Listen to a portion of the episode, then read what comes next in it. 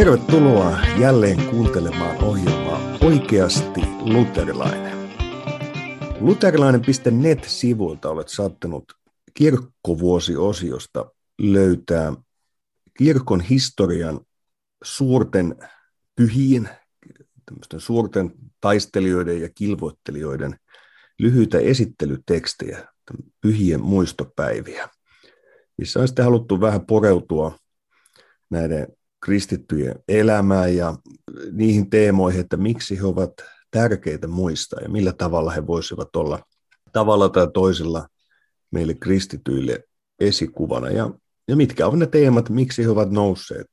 eri tavoin sitten esikuvalliseen asemaan, kaikki ne lankeemuksineen ja heikkouksineenkin. Ja nyt samassa teemassa on haluttu jatkaa myös sitten tässä podcastissa ja sitten yksi toisensa perään on haluttu pysähtyä näiden kirkon suurten taistelijoiden ja, ja henkilöiden elämän äärelle. Ja tänään jatkettaisiin jälleen näissä tunnelmissa ja jakson teemana olisi kirkkoisa Atanasius. Hänen elämänsä ja teologiansa on kanssani pohtimassa tänään pastori Joni Ahonen. Tervetuloa mukaan. Moi, mukava olla mukana. Kirkkoisa Atanasius. Äsken viittasin, että kirkon pyhiä muistetaan näitä tiettyjä henkilöitä. He ovat nousseet omien taisteluidensa keskellä jonkinlaiseen vähän kuin esikuvalliseen asemaan, tai että heidän kilvoittelu on haluttu muistaa siitä, että he ovat jotakin tehneet aikanansa oikein ja, ja monien vaikeuksienkin keskellä halunneet seurata vapahtajansa. Ja nyt kun mietin kirkkoisa Atanasiusta, niin siellä on tietysti muutamat tämmöiset ilmiselvät teemat, jotka tulevat esiin. Liittyy juuri sitten kristologisiin kysymyksiin, ja varmasti siihen tänään pysähdytään. Ja samalla tämä taistelun tematiikka liittyy myös Atanasiukseen. Siis jotenkin ensimmäisenä tulee mieleen tämä, tämä vanha sanonta siitä,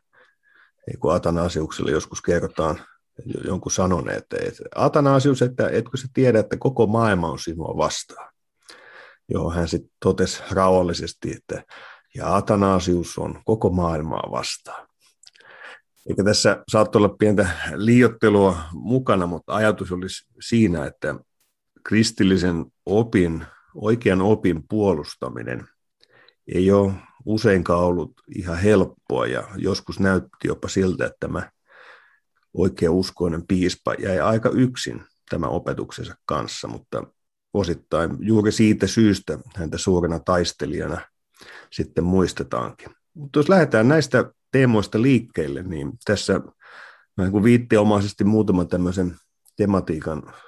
nostinkin Atanasiukseen liittyen, mutta kun me halutaan tutustua tähän suureen varhaisen kirkon taistelijaan, niin mistä ehdottaisit, että lähdetään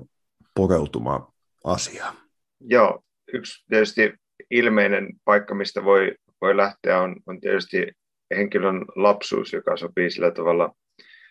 voisi sanoa lyhyeksi ehkä johdannoksia jo siitä syystä, että ihan hirveän paljon ainakaan varmaa ei Atanasioksen elämästä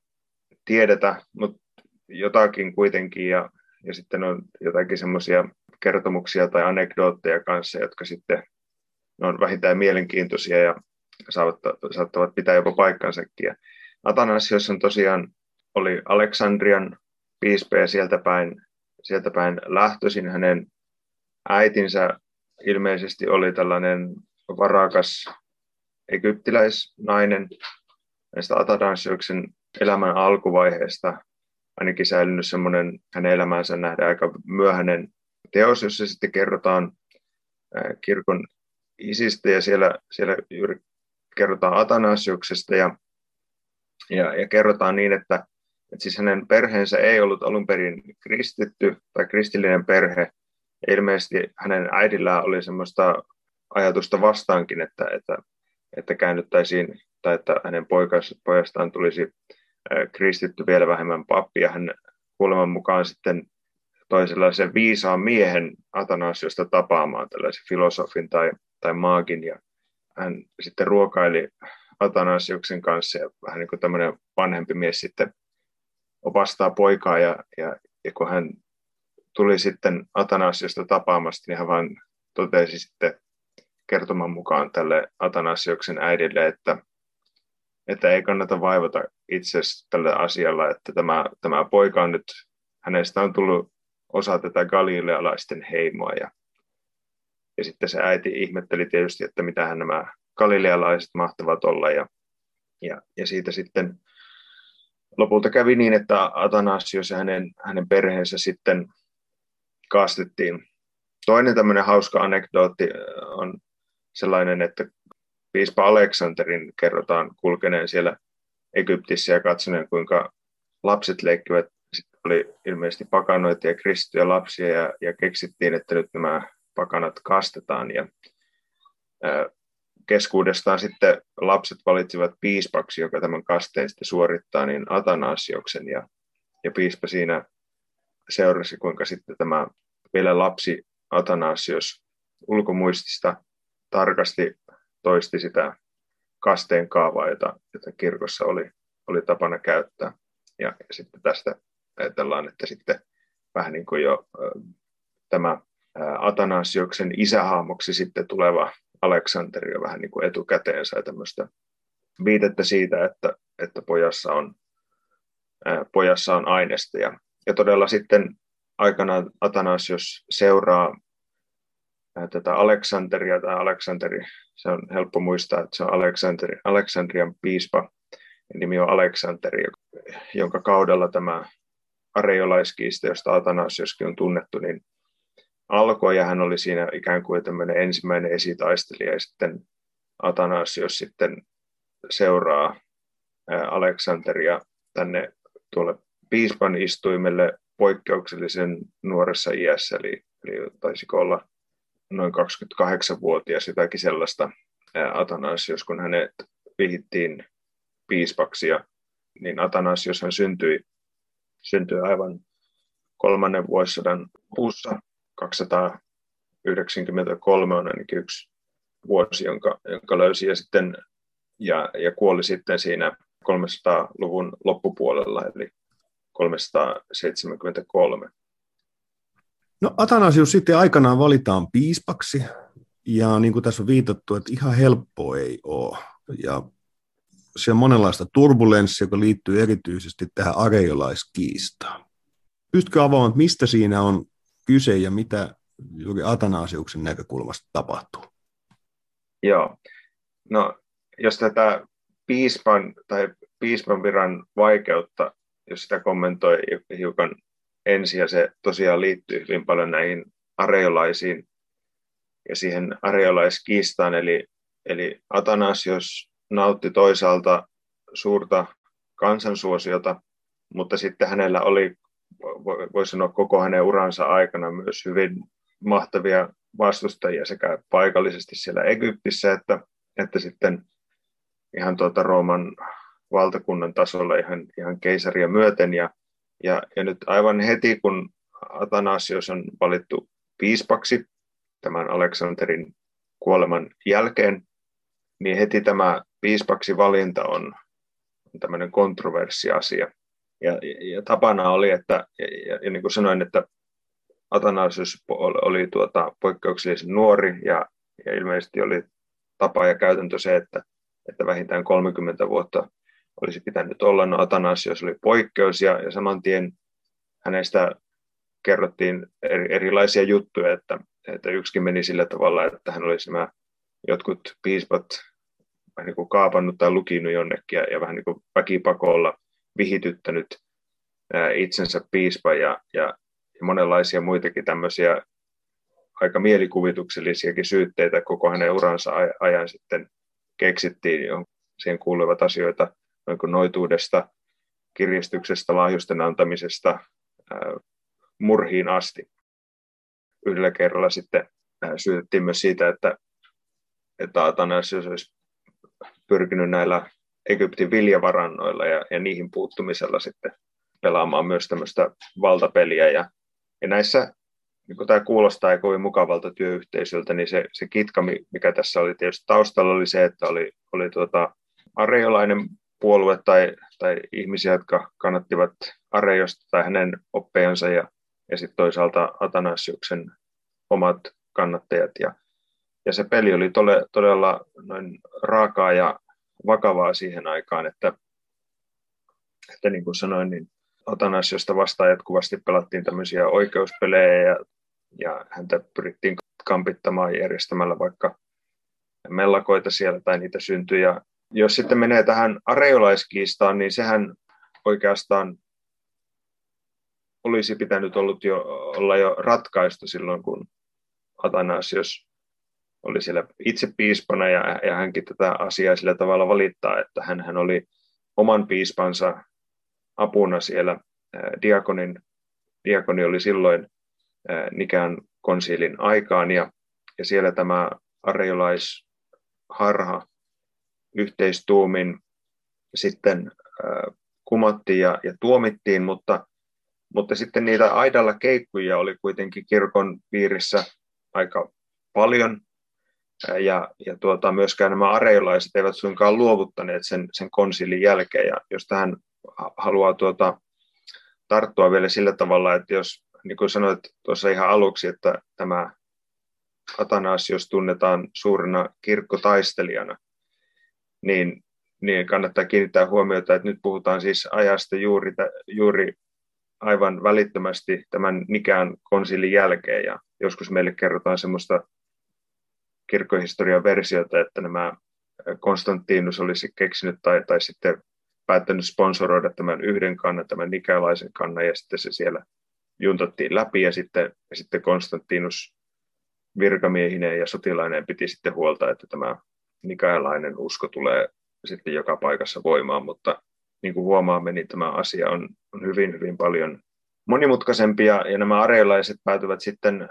saamaan neljännellä vuosisadalla ja sen kuluessa ajoittain suurtakin poliittista valtaa, jolla pystytään painostamaan piispat,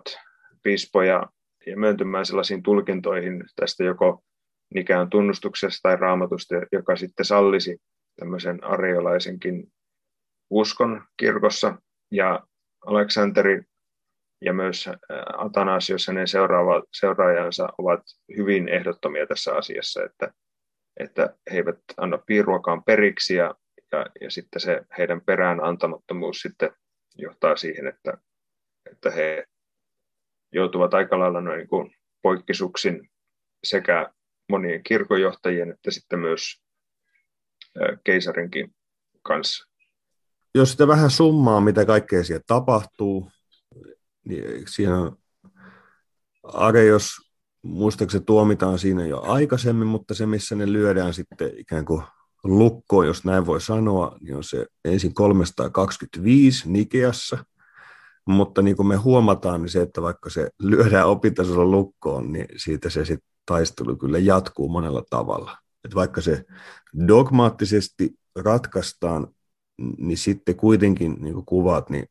se kirkon sisällä, niin ne, jotka jäävät tässä sitten todetaan, että he opettaa väärin, niin he eivät ole valmiita sieltä lähtemään, vaan alkaa, alkaa tiukka taistelu, ja jolle he saa sitten poliittista painoarvoa myös. Ja, ja tulee vähän erikoinenkin se ajanjakso, että samalla kun se kirkossa on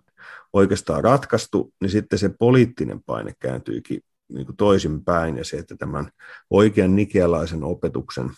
edustajat onkin sitten aika ahtaalla mikä me tullaan sitten myös Atanasiuksen elämästä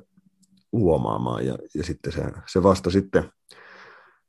Konstantinopolissa 381 tähän sitten palataan jälleen. Mutta että, voitko esittää, että miksi Atanasius on tässä kaikessa niin merkittävä henkilö? No,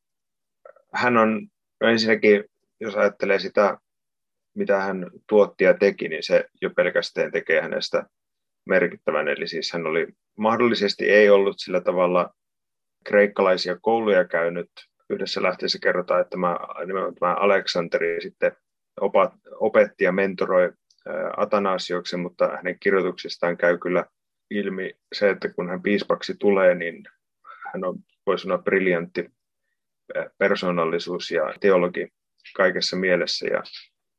sanotaan näin, että ne hänen kirjoitukset puhuvat puolestaan. No sitten toinen asia on se, että, että Aleksandria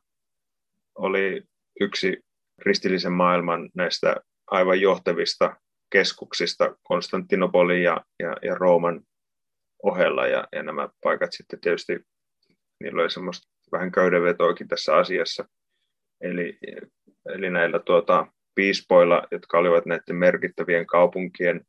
piispoja tai seurakuntien piispoja, niin niillä oli ihan ymmärrettävästikin enemmän arvovaltaa kuin sitten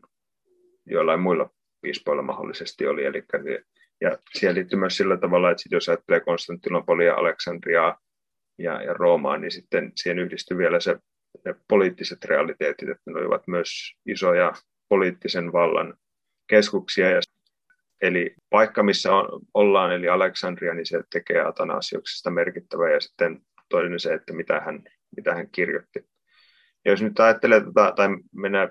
hiukan siihen sisältöön, mistä siinä ariolaisuudessa oli, oli kysymys, niin, niin nämä ariolaisethan opettivat sillä tavalla, että tämä Jumalan sana, joka lihaan tuli Jeesuksessa, Kristuksessa, niin että se on osa tätä luotua järjestystä. Että se heidän yksi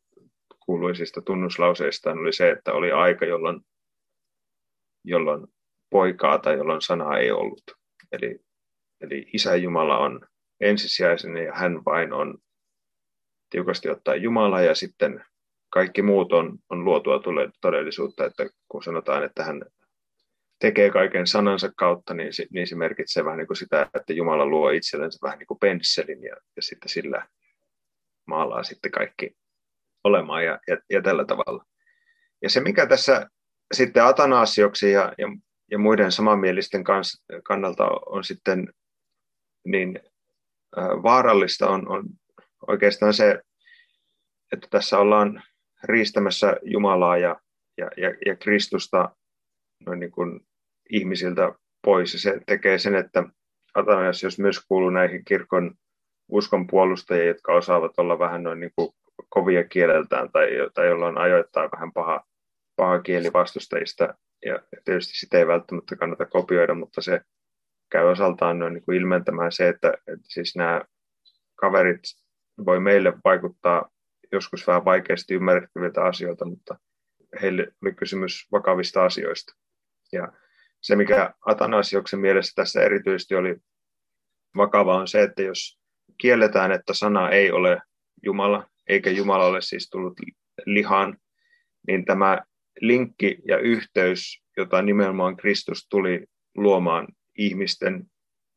ja, ja Jumalan välille, niin se katkeaa. Eli jos Kristus on vain osa luotua todellisuutta, niin kaikki tämä, mikä tapahtui Kristuksessa, eli hän kuoli ja, ja, ja kärsi meidän puolestamme ja muuta, niin siinä ikään kuin tämä, tämä luotu todellisuus vaan myllertää keskenään. Ja luoja on silloin siitä, tietysti on kysymys hänen luomistyöstään, mutta, mutta hän jää niin kuin tämän asian ulkopuolelle kokonaan. Ja nyt siinä uskossa, johon siinä apostolisen uskon mukaan taas sen asiaan aivan toisin, vaikka, vaikka joskus voi ja esittäänkin ehkä se kuva sillä tavalla, että se on hienon hienoa jostakin yhdestä kirjaimesta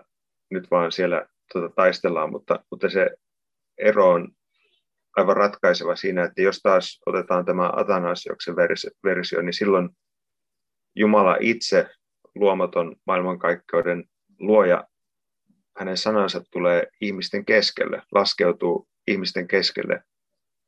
ja, ja palvelee heitä ja ihmiset tulevat osalliseksi Jumalasta, osa, osalliseksi katoamattomuudesta. Ja, ja tällä tavalla he pystyvät, niin kuin Atanasiokselle, niin monille idän isille on tärkeää tämä deifikaatio, jumaloituminen, että he, ihminen pystyy saavuttamaan sen oman tarkoituksensa olla Jumalan yhteydessä ja, ja tulla noin niin kuin Jumalan kaltaiseksi siinä Jumalan tarkoittamassa mielessä, ei, ei siinä mielessä, jolla, jolla perkele kuiskuttelee korviin, vaan, vaan olemassa, olemalla tällaisessa niin uskon ja rakkauden yhteydessä Jumalaan. Eli, eli siinä niin kuin Atanasioksen mukaan on todella kyse siitä, että lyödään sellainen kiila tämän Jumalan pelastusteon ja, ja, ja ihmisten väliin. Ja kun katsoo sitä kiistaa ja kun kauempaa, jos ei tunne sen sisältöä, niin sehän voi juuri tuntua, että, että miten kummassa nuo taistelee juuri tästä viittamasta yhdestä kirjaimesta. Kuuntelijoille hyvä ottaa esille, siis että Kreikan taustassa on tämä homouusios, on samaa olemusta, ja sitten on homoiusios, joka on sitten samankaltainen. Se on niin yhden kirjaimen ero, ja nyt se Atanasiuksen tulokulma oikeasti, että jos te lisäätte sinne sen yhden kirjaimen, niin meillä ei ole pelastusta enää. Et siksi on olennaista, että onko Jeesus, Kristus niin todella samaa olemusta niin, että hän voi myös todellisena Jumalana ja todellisena ihmisenä meidät pelastaa. Vai onko hän vain samankaltainen jotakin sellaisen, joka ei kuitenkaan kanna jumalallista olemusta, niin että, että hänellä ei ole mahdollisuutta Jumalana meitä pelastaa. Haluatko tätä täsmentää? Vai? Joo, jos sitä täsmentää vielä sillä tavalla, että siellä, tai kuvata niin, että siellä konsilissa, kun joskus meillä myös sitä, sanotaan, että siellä oli vaikka hyrmykkä niitä tota, erilaisia kristillisyyden muotoja siellä konsilissa sen aikaa, ja, ja sitten vaan näitä joitakin,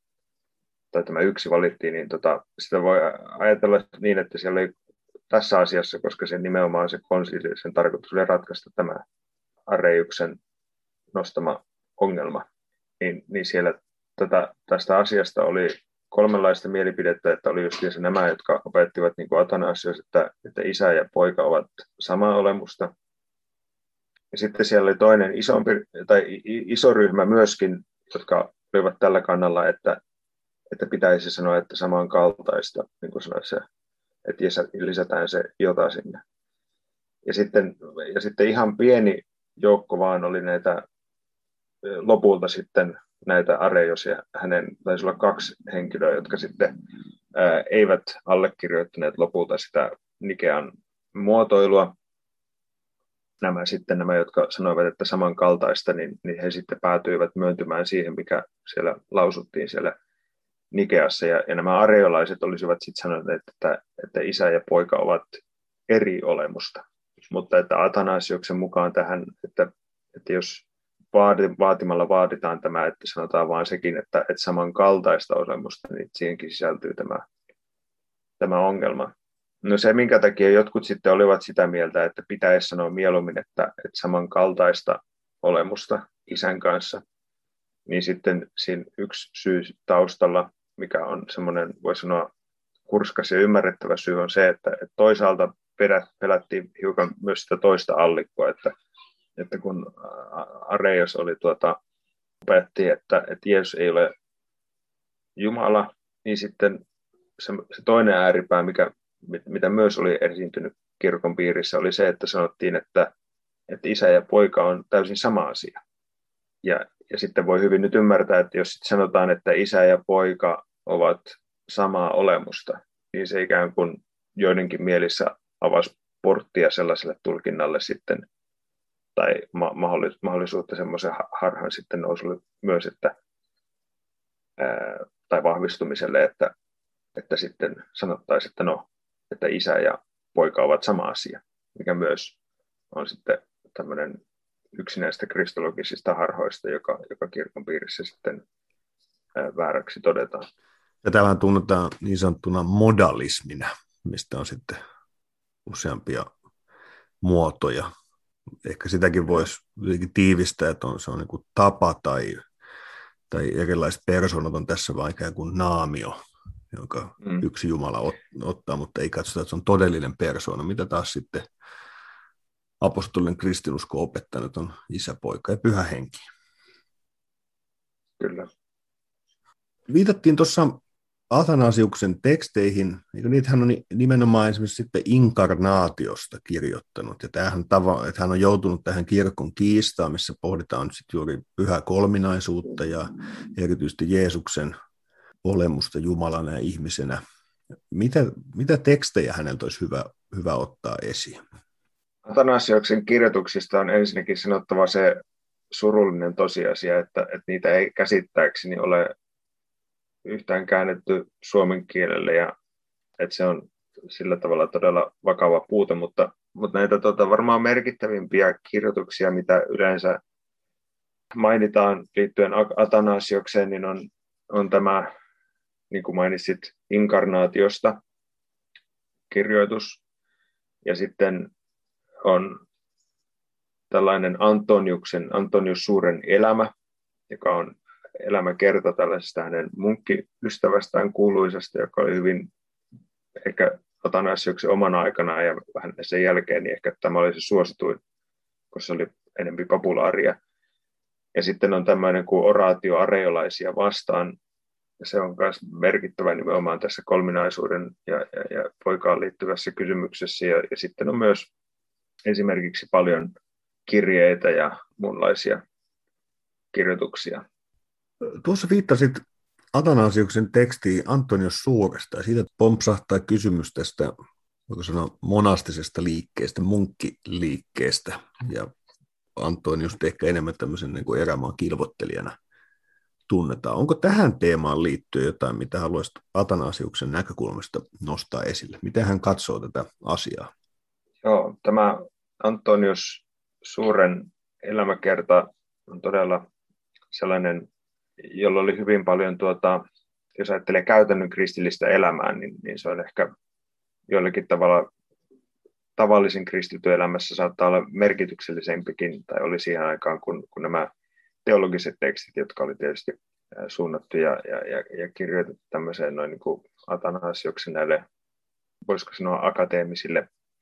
vastustajille ja puolustajille. Mutta äh, tämä munkki Antonius oli, jos nyt lyhyesti sanoa, niin, niin myös täältä Egyptistä päin kotoisin oleva mies, joka sitten äh, muistaakseni tuli kristillistä perheestä ja, ja hänestä sanotaan, mikä on oikeastaan merkittävää myös Atanasioksen oman taustan huomioon ottaen, niin hänestä kerrotaan, että hän kohtalaisen hyväosaisena miehenä tietysti hänellekin koettiin antaa opetusta ja, ja semmoinen asian kuuluva koulutus, mutta hän kirjaimia ei mennyt päähän. Oli, oli niin kuin nämä Jukolan veljekset, paitsi, paitsi tässä mielessä vieläkin voisiko ne huonompi, että hän ei sitten koskaan sitä aapiskirjaa saanut tavattua. Ja tota, mutta, mutta hän oli kuitenkin aktiivinen kirkossa kävijä ja hän sitten kuunteli Jumalan sanaa siellä kirkossa ja sanotaan, että tai Atanasius sitten kertoo, kertoo, että hänen muistinsa palveli häntä kuin kirja ja hän pystyi sieltä omasta muististansa lainaamaan Jumalan sanaa vaikka, vaikka kuinka paljon ja, ja tunsi sitä hyvin paljon. Ja sitten sitten hän enää erään kerran kirkossa ollessaan sitten, sitten kuuli Jeesuksen opetuksen tästä, että pitäisi maallisesta omaisuudesta luopua ja antaa köyhille. Ja hän sitten otti tämän sanan melko, melko kirjaimellisesti ja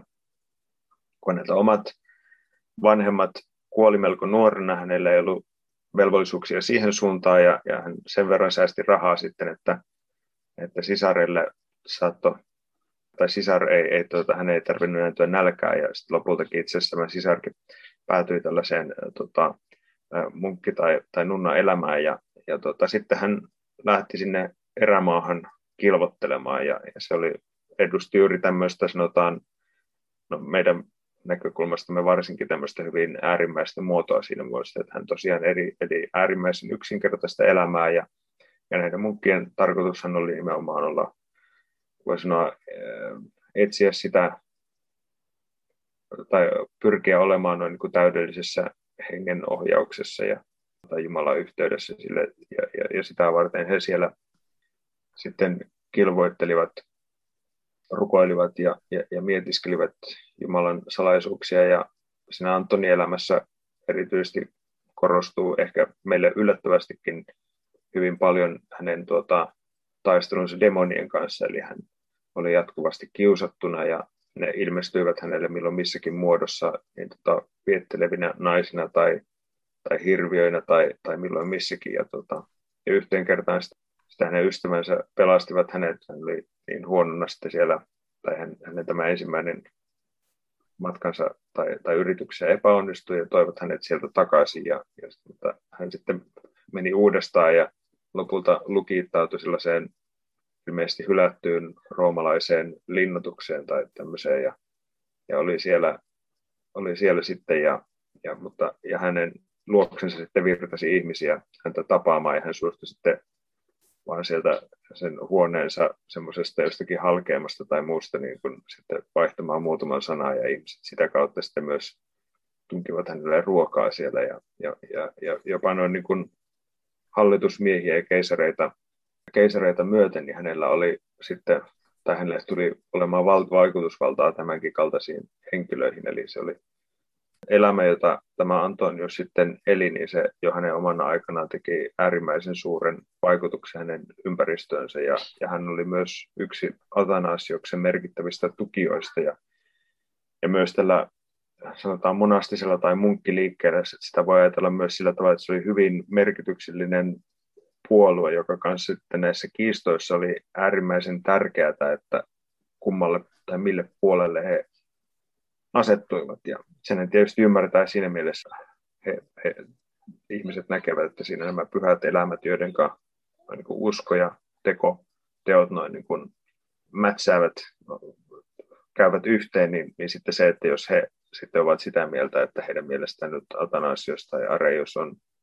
oikeassa tai hyvä, niin, niin sillä on tietysti suuri vaikutus. Ja nämä areilaiset kanssa yrittivät sitten, sitten tuota, saada tai väittää, että heillä tämmöinen tuki oli, mutta, mutta Atanasios myös tässä Antoniuksen elämässä sitten kertoo, kuinka hän Antonios piti täysin, täysin vastenmielisenä tätä tota, areolaisten oppia, eli vaikka hän ei itse ollut oppinut niin, niin kuitenkin ymmärsi, että tämmöinen on ihan, ihan kestämätön ja kauhea ajatus. Tuohon haluan nostaa esiin, että siis meidän tunnustuksiin on talletettu kuvaus Antoniuksesta. Ja mun mielestä ihan semmoinen hauska kertomus siitä, miten, miten on kuvattu, että, että Antonius pyysi Jumalaa osoittamaan hänelle, että kuinka pitkälle hän oli päässyt tätä erakkoelämää viettäessä kristillisessä kilvottelussa ja pyhityksessä. Ja sanotaan, että Jumala oli silloin unessa antanut Antoniuksen nähdä aleksandrialaisen suutarin, johon hän tulisi verrata itseään. Sitten Antonius oli lähtenyt kaupunkiin ja mennyt tämän suutarin luo ja tiedustellut sitten tältä suutarilta, että, että millä tavalla sä kilvottelet, että millaisia harjoituksia sä teet ja millaisia armolahjoja sulla on. Ja sitten keskusteli tämän miehen kanssa ja hän ei saanut selville muuta kuin, että Tämä suutari aamuisi lyhyesti rukoili koko kaupungin puolesta ja sitten ryhtyi harjoittamaan ammattia.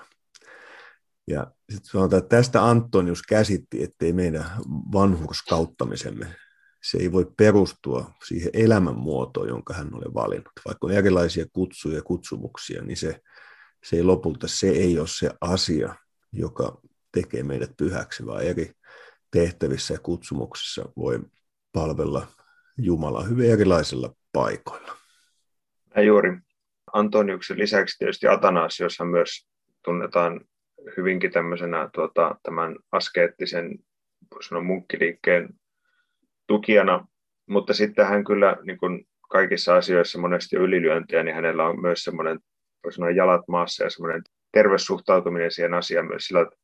jos ajattelee tuossa Antoniuksen elämässä, mitä piirteitä siinä panin, panin merkille, niin esimerkiksi se, että Athanasius kertoo, että Antonius suuresti esimerkiksi, no, hän kertoo, että hän kävi kirkossa silloin, kun oli, oli siellä tota, tavallisten ihmisten seassa, ja, ja sitten myös, että hänellä oli suuri kunnioitus näitä kirkon viranhaltijoita kohtaan, eli hän saattoi olla joskus, kun hän halusi olla yksinään siellä,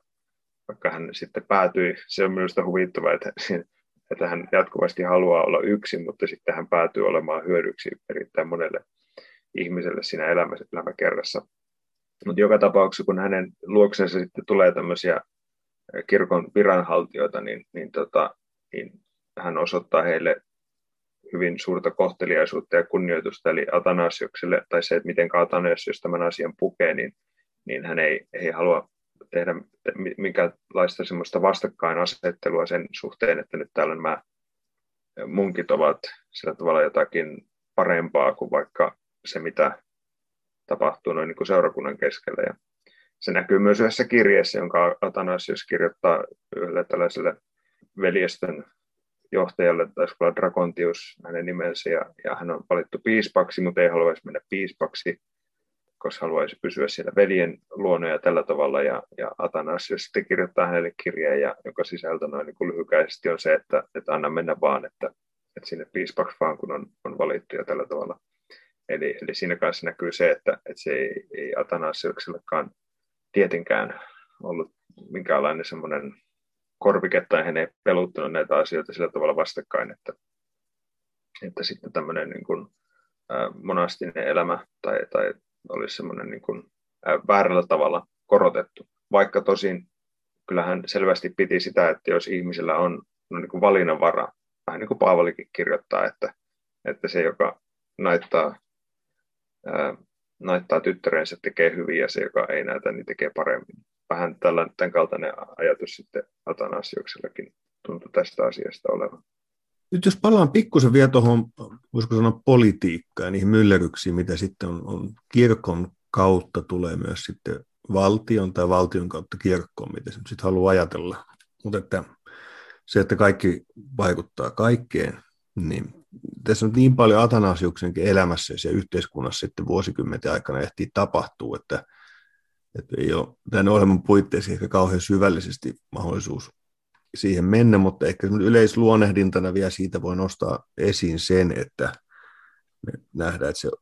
se oikean opin puolustaminen tuo aika sitten rumankin taistelun sitten yhteiskunnan puolelta ja, ja monenlaista lokakampanjaa ja vaikeutta, ja hän joutuu maksaa siitä myös sitten inhimillistä hintaa, monenlaista hintaa, ja et se, se koetaan niin poliittisesti myös vaikeaksi, mitä hän julistaa. Ja Athanasius on sitten, niin kuin että hänet karkotettiin useita kertoja. Haluatko niistä nostaa jotakin esille, että mitä siellä varsinaisesti tapahtuu ja onko jotain tiettyjä hetkiä, mihin ne ajoittuu ja miksi näin tapahtuu? Joo. Atanasios on todella, niin kuin todettiin jo tuossa alussa, niin hänen tämä piispan kautensa ja piispan tehtävänsä oli semmoisessa jatkuvassa myllerryksessä ja aina pidettiin sitten uusia paikallisia konsiileja ja papiston kokouksia, jossa sitten hänet erotettiin, joskus sitten tuotiin takaisin ja, ja erotettiin uudestaan ja yhteensä viisi kertaa hän sitten oli eksiilissä ja se oli nimenomaan yhden tällaisen eksilin aikana, kun, hän, kun äsken mainittiin nämä munkkiveljet, niin tota, jolloin hän erityisesti vietti aikaa näiden, näiden er, erämaa erakkojen seurassa ja yhden kerran oli myös Roomassa evakossa siellä.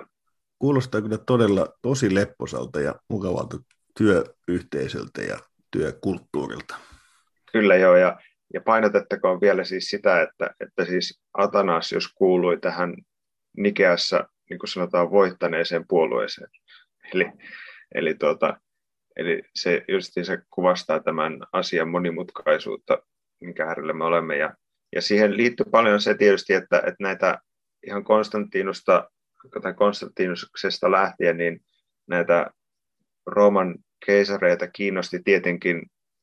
paljolti se, että, että kuis on heidän valtakunnassaan laita, että elävätkö siellä ihmiset sovussa ja, ja, ja rauhassa. Ja, ja se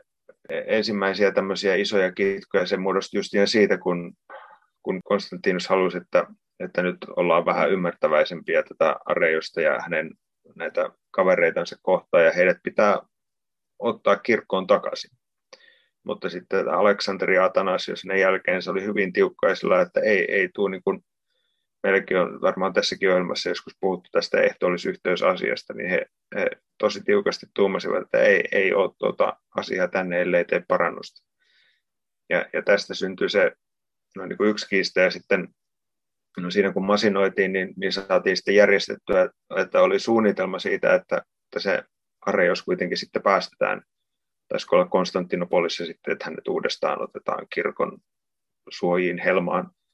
tällä tavalla, mutta sitten hän sattuikin sitten kuolemaan sairaskohtaukseen juuri, juuri ennen kuin tätä ehdittiin sitten tehdä. Et joka tapauksessa näiden hallitsijoiden joukossa oli ihan tämmöisiä, voisi sanoa, tunnustuksellisia areolaisia, ja, ja sitten oli just näitä, jotka monet, monet sitten eivät olleet ihan niin kuin sillä tavalla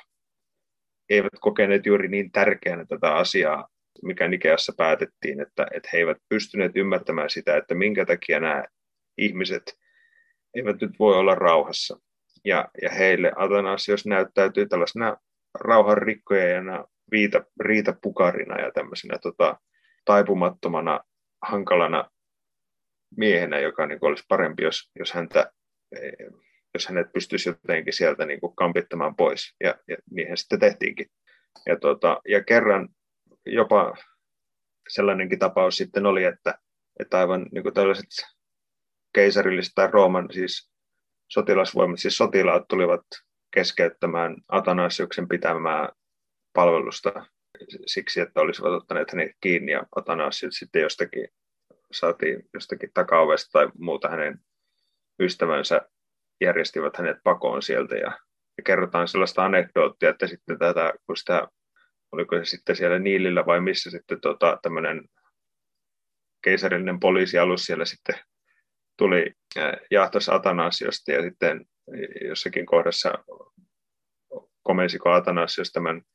oman paattinsa sitten pysähtymään tai, tai vaihtamaan suuntaa ja nämä kaksi kohtasivat ja sieltä toista laivasta huudettiin, että, että oletteko nähneet Atanasiosta sitä keisarin vihollista ja sitten tämän anekdootin mukaan sitten Atanasios itse vastaa, että, että hän ei ole kaukana vielä, vielä vähän, niin saatte hänet kiinni. Ja, ja sitten nämä sotilaat, jotka eivät tunteneet, minkä näköinen Atanasios oli, niin sitten lähtivät sitten siitä, koska siitä ymmärsivät, että, että hän olisi tarkoittanut, että hän on tuolla vähän edempänä. Ja tuota, lähtivät sitten sinne, ja Atanasios sillä tavalla sitten vähän ovellastikin livahti pakoon. Tämän kaltaista kirkkoelämää sieltä, sieltä löytyy vuosisatojen takaakin. Leppoisaa kirkollista elämää kaikin puoli. Nyt puhutaan Atanasiosta, niin mitä vielä haluaisit ehkä muista teologisista teemoista nostaa esiin? Ehkä semmoinen ajatus tulee, että jos pohditaan taas idän ja lännen teologiaa ja luterilaisuuden suhdetta näihin, niin tietysti monenlaista perintöä sieltä, ja ehkä tämä itäisellä puolella juuri nämä kristologiset ja kolminaisuusopilliset teemat korostuu, ja tietyt metafysiikan määritelmät. Ja sitten taas ehkä lännestä vahvemmin sitten tämä sakramentaalinen opetus ja vanhurskauttumisoppiin liittyvät teemat. Onko jotain, mitä Atanasiuksen esimerkiksi pelastusteologiasta tai sakramentti- tai virkateologiasta haluaisit nostaa esiin? No, tämä on hyvä kysymys tästä tota, näistä korostuksista tai, tai siitä niin luterilaistakin näkökulmasta. Ja, ja Atanasiuksesta monesti tai häntä joskus luonnehditaan sillä tavalla, että hän on tämmöinen niin kuin ireneuslaisen ajattelutavan noin niin kuin jatke, jossa, jos sanotaan korostuu tämmöinen ajatus just siitä, että, että Jumalan sana, jossa kaikki on tehty, niin kuin tämä Jumalan luomistyö on syntiinlankemuksen seurauksena mennyt pieleen, niin sitten tämä, tarvitaan se sama sana, jolla kaikki kootaan yhteen, tehdään uudeksi. Ja Atanasios esimerkiksi tämmöistä yhtään mieleenpainuvaa kuvaa käyttää, että jos tota, maalataan tota, potretti, maalataan kuva, ja sitten sit se menee, sit pitää korjata sitä, niin sittenhän täytyy kiikuttaa se sama malli, mikä oli silloin alun perinkin, jota täytyy tuoda takaisin, ja sitten se taiteilija voi sitten sen perusteella sitten tehdä korjauksia. Eli, eli, eli tarvitaan se sama sana, jossa kaikki on alun perin luotu, niin tarvitaan sama sana, jotta kaikki voidaan tehdä uudeksi jälleen. Ja nyt Jeesus Kristus ja tämä inkarnaatio, hänen työnsä ja kärsimisensä, ristintyö ja ylösnousemus, niin se on se Jumalan uusi luominen, jonka kautta hän sitten pelastaa tämän ihmiskunnan, joka on uhkaa mennä tällaista ei-olemista, joka ei tarkoita niin kuin tämmöistä totaalista niin kuin olemisen puuttumista, vaan just tämmöiseen niin kuin turhuuteen menemistä. Ja siinä on myös kyse, kyse Atanasioksen mukaan tästä niin kuin Jumalan tämmöisestä kunniasta, että, että minkälainen Jumala se olisi, joka antaisi tämmöisen luomistyönsä nyt mennä tällä tavalla hukkaan, että, ja, ja sen tähden hän sitten päättääkin lähettää ihan kaikki sen sanansa tätä asiaa korjaamaan. Mutta sitten toinen myös, mikä liittyy tähän Jumalan noin niin kuin kunnian tai että minkä takia tämä asia ei sitten ole niin helppo, helppo kuitenkaan Atanasioksenkaan mukaan, niin että minkä takia Jumala nyt ei vaan voi sillä tavalla napsauttaa sormia ja tehdä niin asiaa sillä tavalla, niin myös se, että kun Jumala, että kun siellä paratiisissa oli todella se kuoleman rangaistus tästä. Ja tästä Atanasius kirjoittaa tällä tavalla, että tai kuvaa meitä ihmisiä, että me, jotka olimme kuolemaan tuomittuja. Eli hänellä myös löytyy tämä, ei vain tätä niin kuin partisipaation, tätä osallisuuden teologia, vaan kyllä siellä löytyy myös tätä, voi sanoa, lakiporstua tematiikkaakin tosin paljon vähemmän korostuneena kuin vaikka jos lukee Lutheria tai jotakin reformaatioajattelijaa, mutta et, et hän muun muassa kirjoittaa tällä tavalla, että, että Jumala lähetti oman poikansa, että hän tulisi Jumalan pojaksi luotuun lihaan, jotta sitten hänen kuolemassaan, kuolemassaan me tulisimme sovitetuiksi, koska me olimme kuolemaan rangaistukseen tuomitut. Ja sitten Atanasios lainaa tätä toisen korintolaiskirjan kohtaa, että me olemme tulleet tähän päätökseen, yksi on kuollut, kuollut siis kaikki ovat kuolleet. Ja sitten hän perustelee, että tämän tähden me olemme nyt sitten vapaita tästä kuoleman kirouksesta. Eli tämä logiikka on, on selvästi tämmöistä lakilogiikkaa, vaikka se on paljon harvinaisempi Atanasiuksella, että me olimme kuoleman tuomitut ja, ja nyt Kristus on sen kärsit meidän puolestamme, joten me olemme vapaat tästä kirouksesta Paavalin opetuksen mukaan. Ja sitten tämä seuraus on juuri tämä osallisuus ja yhteys Jumalaan. Eli näin, kun näitä lukee Atanasiukselta, niin nämä asiat ei, ei ole mitenkään vastaan pelutettu. Ja se, että olisi, että olisi joku toinen raide tälle jollekin mystiselle yhteydelle Jumalan kanssa tai osallisuudelle ja, ja, ja toisaalta sitten tälle anteeksiannolle ja, ja, ja Jeesuksen kuolemalle ristille, josta Atanasius myös toteaa hienosti, että lähtee käsittelemään tätä Jeesuksen kuolemaa nimenomaan siinä inkarnaatioteoksessa, niin sanoo, sanoo, että tämä on siis meidän uskomme keskuskappale, tämä on meidän uskomme keskus, tämä Jeesuksen ruumiillinen kuolema. Vaikka sitten monesti saattaa varsinkin idässä päin antaa myös paljon painoa tai jopa enemmän painoa just ylösnousemukselle ja, ja sitten sille inkarnaatiolle ja sillä tavalla, mutta että, että kyllä, se, kyllä se risti sillä Atanasiuksellakin tärkeä on, mikä meitä luterilaisia tietysti kovin ilahduttaa. Lämmin kiitos Joni, että pääsit ohjelmaan vieraaksi. Ja Atanasiuksen äärellä näemme kyllä selkeästi, että kirkolla ja piispoilla on aina ollut monenlaista turbulenssia ja toivotaan, että niin myös muilla kirkoilla kuin myös meidän lähetyshiippakunnalla ja piispoilla me voisi olla hivenen leppoisampaa kuin Atanasiuksella ja samalla tietenkin pyydämme, että me myös uskollisesti voisimme pitää kiinni kaikesta siitä, mitä Jeesus on meille antanut. Ja että ennen kaikkea kuten Atanasius taisteli oikea opin puolesta, jotta meillä säilyisi pelastus, niin